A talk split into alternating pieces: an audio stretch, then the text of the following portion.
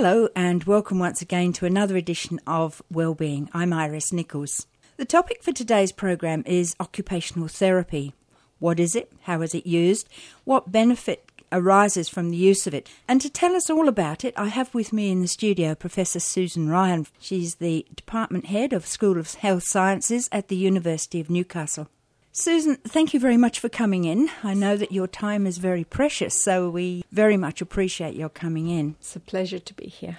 Perhaps we can start with your Im- involvement with occupational therapy. What attracted you to it in the first place? Well, I was um, living in Malaysia at the time. I, I had uh, been married and had my children, and I was looking for a profession. And previously, when I was younger, I had considered physiotherapy and teaching.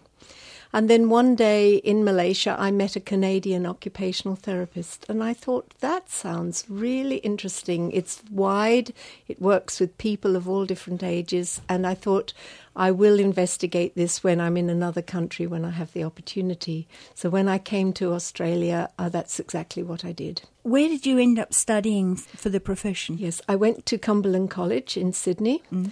Um, I uh, arrived, as soon as I arrived in Australia, I went there and said, I really want to do this. They said, You have all the biological sciences you needed.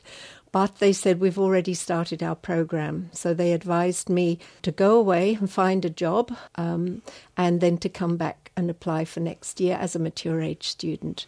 And I did that and I became an occupational therapy assistant at the Royal North Shore Hospital, working with the occupational therapists there. And how long did it take you to qualify? Uh, at that time, it was three and a half years. Mm.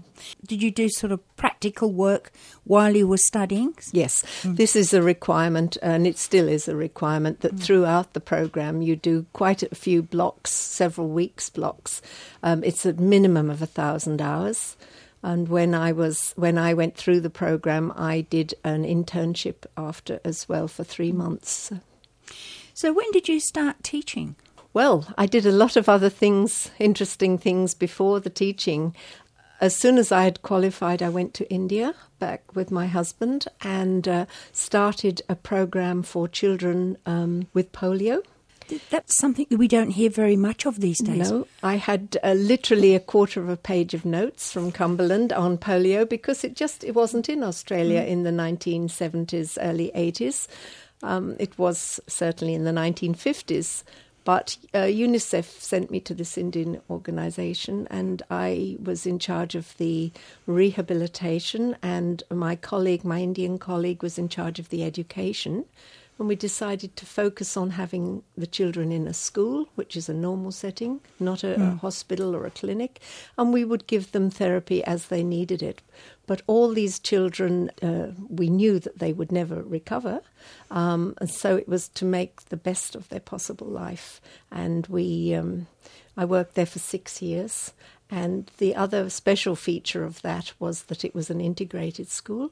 Half the children had polio and half did not. But the other half who did not came to the school because we provided uniforms, we provided food programs, and they were very, very poor. And uh, that attracted them to the school. Did you find that the children that were not affected by polio became more tolerant to those who were? Well, in India, it's different. Um, people with disabilities just are a part of the community, often kept inside then. Um, but nevertheless, people were very used to them, and mm. I, I, guess used to seeing them around. But um, what they weren't used to is helping these people to, to manage and get a, a huge amount of meaningful life, I guess. Mm.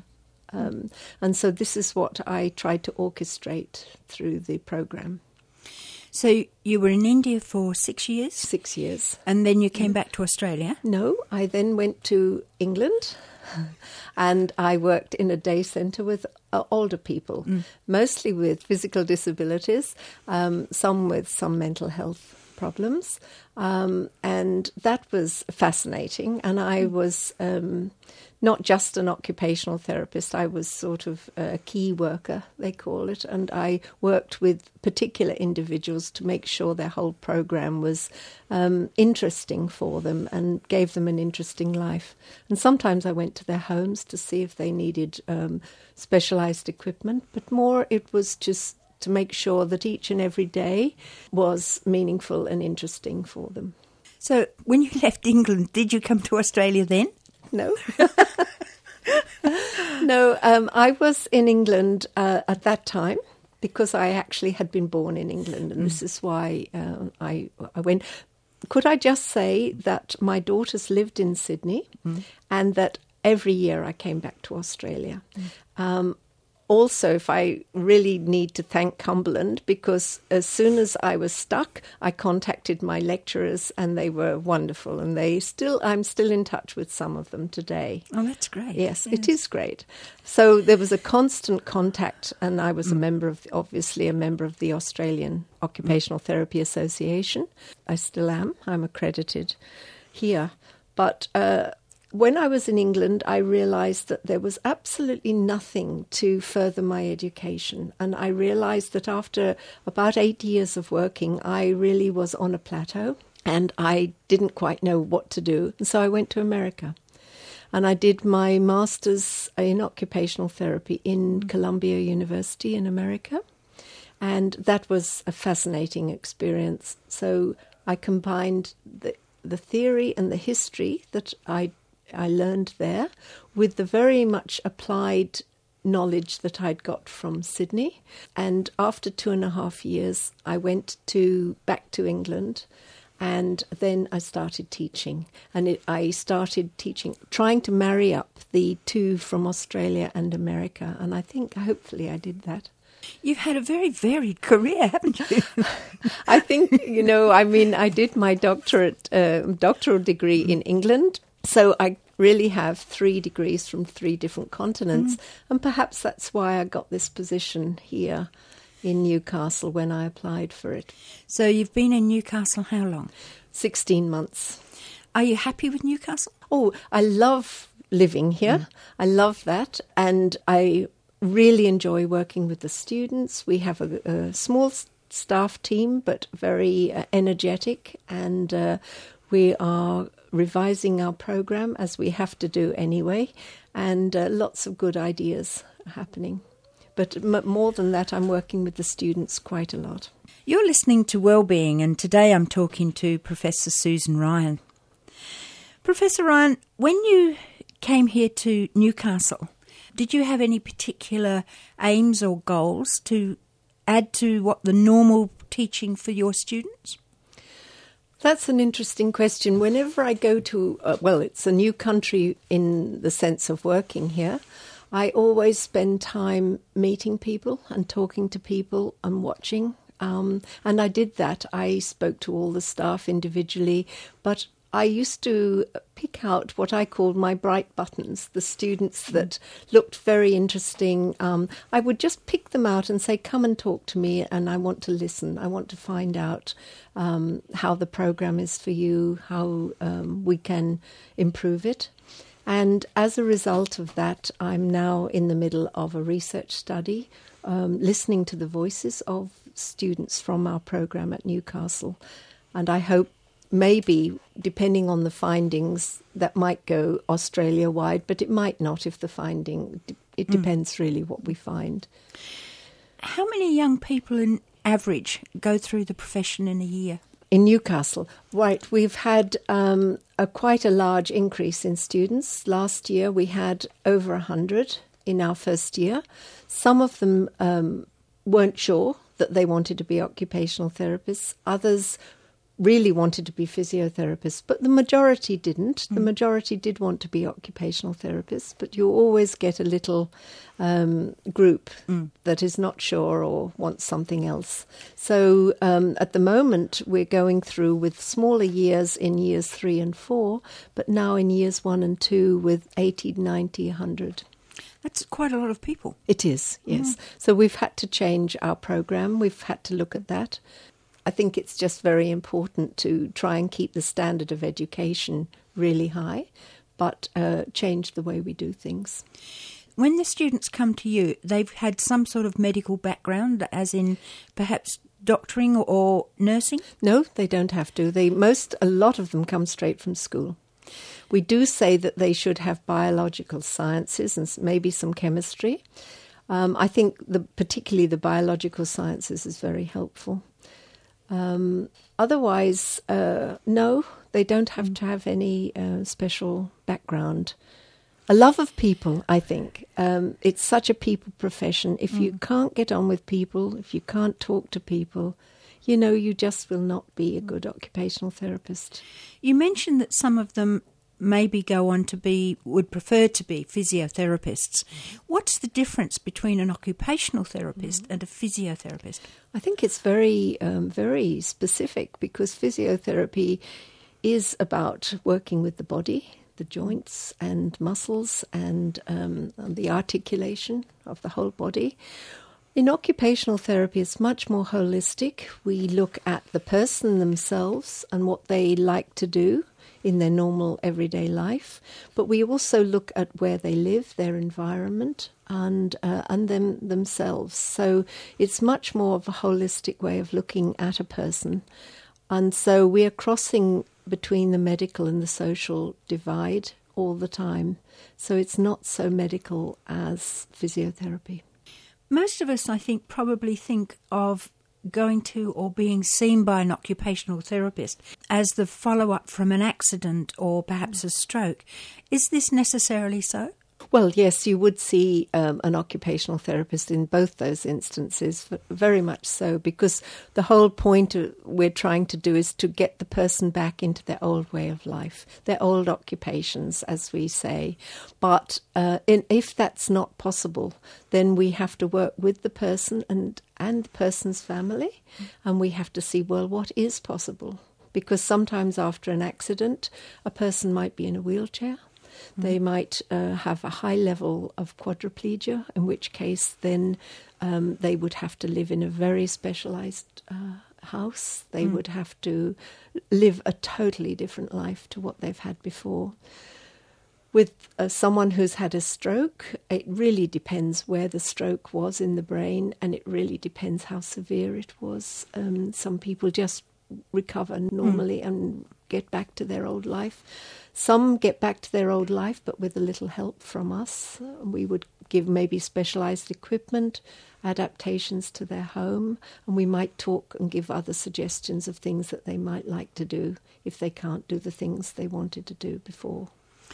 Does an occupational therapist usually specialise in one particular area, and by that I mean with the elderly or the young, mm. um, or is it a, a wholly integrated profession where they see a bit of everyone? I think, uh, to to be fair to say, in the four years at Newcastle and in all the other courses, mostly, uh, it's a generalist. You, mm. you come out, it's a generalist degree. You come out with um, a broad view of um, working with people with mental health problems, all different ages.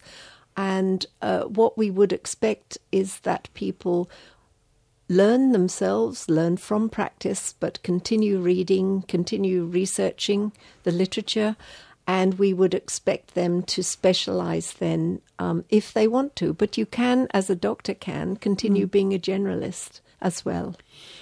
You, you mentioned about them going into the, the patient's home and, and integrating with the family. Do they also work with them in the hospital before they're released home? Yes, they do. Um, um, and very often in some countries, they actually, if, if the um, problem is what we call an elective surgery, where you might have a hip replacement or something to do with uh, one of your other joints, we would go to the home even before the operation mm. just to make sure that the home is safe.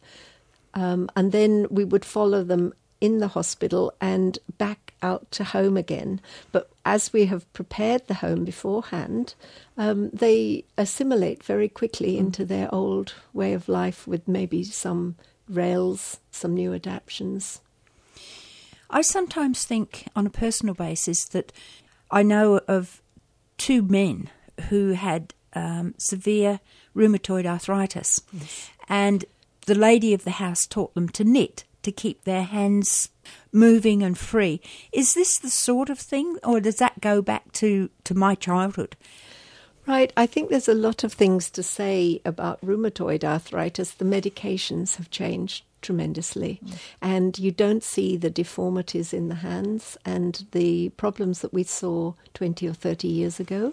So maybe pe- older people now you would see those deformities. Mm. Um, it does depend on what activities you do and what your interests are. Just for instance, knitting, there's a lot of repetition in knitting. I would probably work with the person, but I would put a question mark whether I would give them knitting. Mm. Um, you do want to keep their joints supple. You do want them to use their hands as much as they can. But whether knitting is a good thing uh, over a period of time, I would really question mm. that. I'm not an expert in this area. Um, if I worked with someone, I'd just make sure I found out beforehand. Yeah. Um, so that that's sort of the picture that a lot of people have that it's mm. handicraft using their skills just to keep their limbs moving or whatever it is. Is that a true picture or is that a bit lopsided? I, I think it's not lopsided, it's how it was. Mm. Um, but like all professions, like dentistry, like surgery even mm. uh, it's changing and we really would prefer to get people to work with people doing meaningful activities that they want to do rather than just do what in the literature is referred as tabletop activities, which are more or less meaningless to the person, although it does produce the movement. Um, so we would prefer them to do things that they like to do. Now, if you do tabletop activities, as some therapists do, I think it needs to be explained very carefully to the person why you're doing this. Um, otherwise, it can be boring and repetitious. You're listening to Wellbeing. I'm Iris Nichols, and today I'm talking to Professor Susan Ryan from the University of Newcastle. Susan, I understand that occupational therapy can be involved with helping children with learning difficulties and how they can manage at school. Does how does this come about? How do the children find you and how do the you find the children?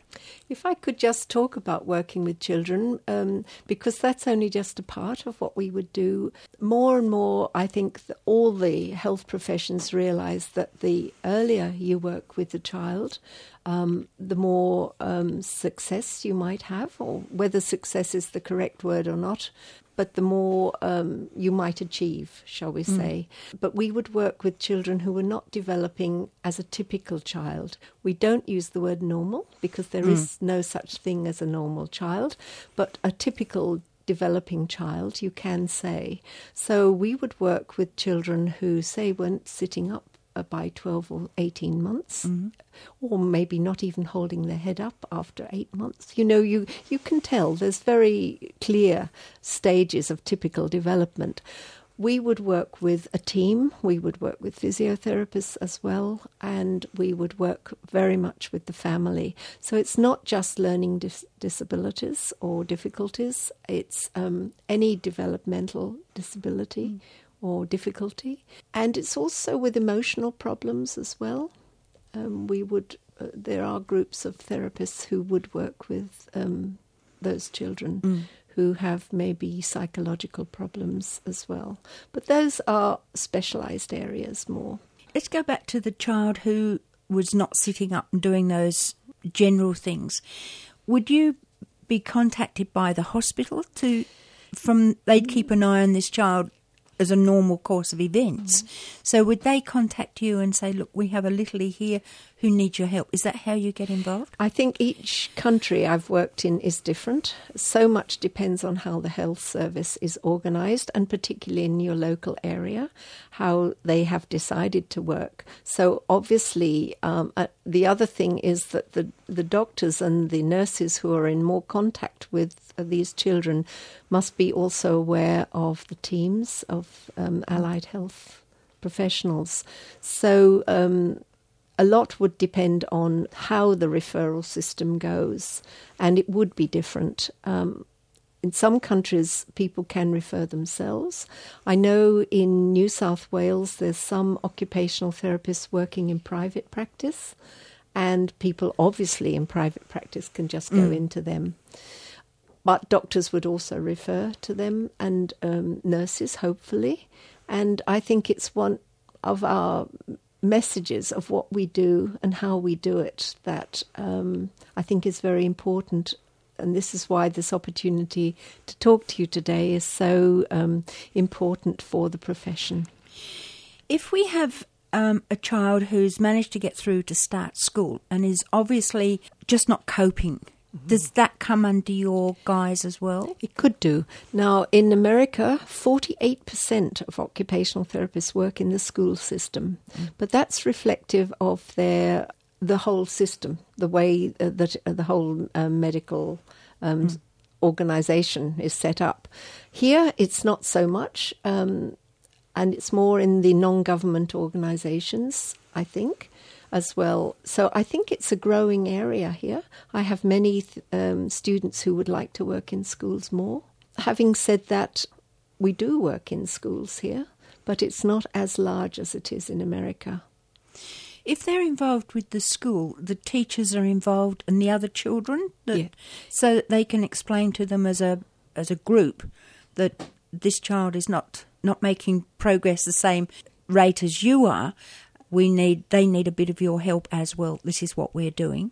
Probably you wouldn't go round it that way. You'd probably, you might, now this is again depending on how this uh, it's set up, but you might work with the child. You might actually watch the child, and some uh, schools have teaching assistants. You might work with the teaching assistant, you might work with the teacher. Um, depending on what the actual uh, reason is that you're there, whether you would say anything to the other children or not, I think each person would have to be taken individually and looked at. It's very, um, very special. You probably wouldn't make. Uh, uh, you know, say things A like general thing. a g- general thing like that.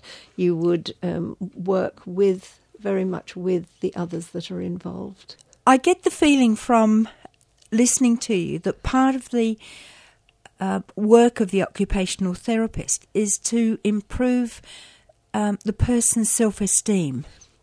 Yes, I think um, an anything that you do that will enable someone, or we use in the literature, it uses words like enable, empower. They're very grand words, but maybe just to, to help them over that hump to just do a little bit more than they can do before will improve their self esteem anyway.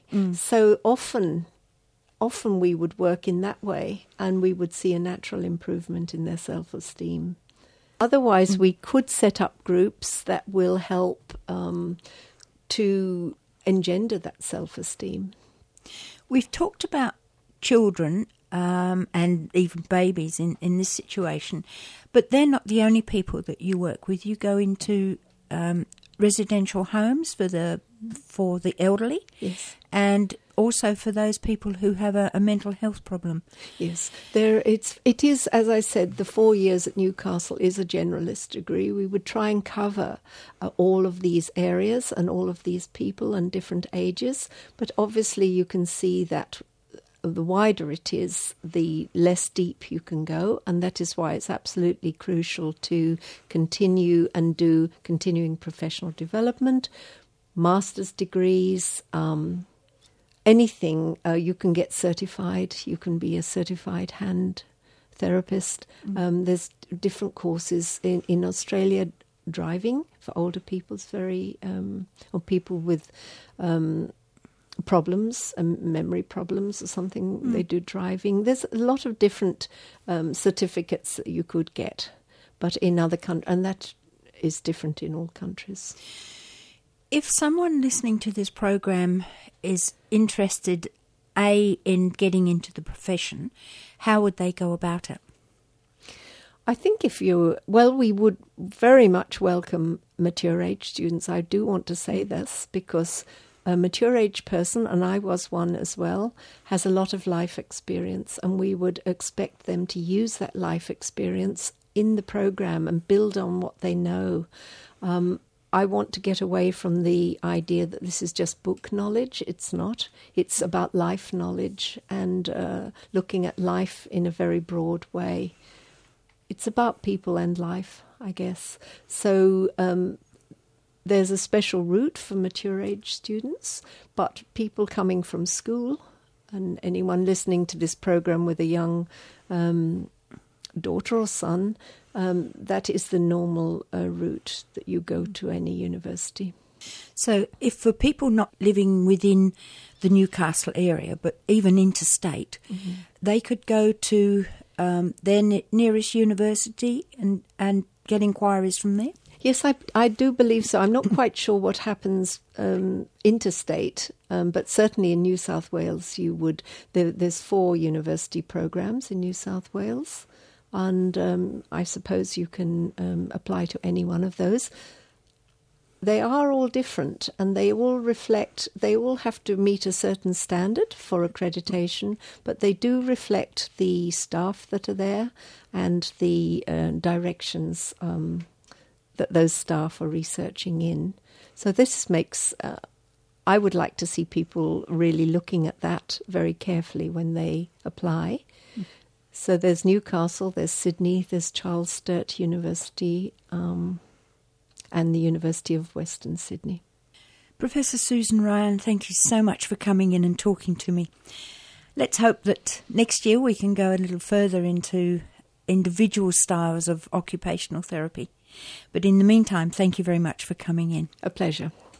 My guest today has been Professor Susan Ryan, Deputy Head of the School of Health Sciences at the University of Newcastle. From all of us here in the team, this is Iris Nichols saying thank you for listening and we wish you well.